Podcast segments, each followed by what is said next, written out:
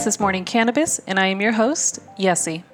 The BCC sent out a mass email this morning stating that the California Department of Public Health has released new resources to assist cannabis manufacturers and other businesses in understanding and evaluating compliance with packaging and labeling requirements. FAQs and information on packaging and labeling are available on their website at www.cdph.ca.gov forward slash MCSB.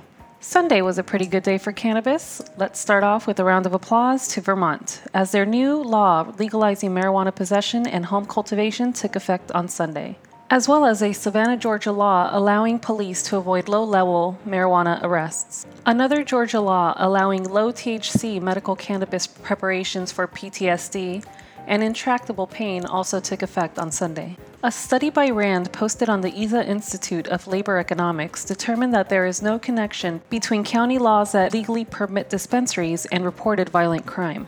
They actually came to find that there was a negative and significant relationship between dispensary allowances and property crime rates, though it's possible that it is the product of pre existing trends. In celebrity news, Gwyneth Paltrow's Goop brand is set to start selling cannabis products. Also, tobacco company Imperial Brands is joining with Snoop Dogg's venture capital firm to invest in a cannabis research firm backed by actor Patrick Stewart. In legal news, Trump is expected to name White House lawyer Uttam Dhillon as the next head of the U.S. Drug Enforcement Administration. U.S. House Appropriations Committee Democrats called out Republicans for blocking a vote on letting marijuana businesses access banks.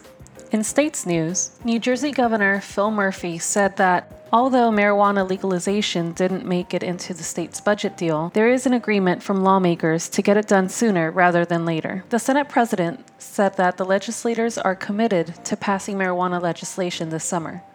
Separately, in a tweet, the governor touted the expansion of the state's medical cannabis program. In Delaware, lawmakers sent a marijuana expungement bill to the desk of Governor John Carney.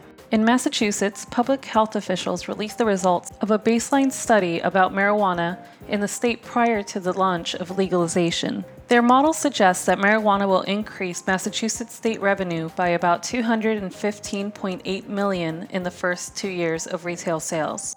The increase will largely come from sales and excise taxes collected on retail purchases. Meanwhile, the state's public safety secretary seems poised to miss a legal deadline to make recommendations on civil citations for low level cannabis violators.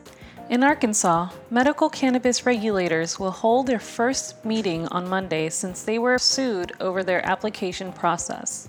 And last but not least, Sri Lanka is moving to allow growing and exporting medical cannabis. This has been your daily dose of morning cannabis.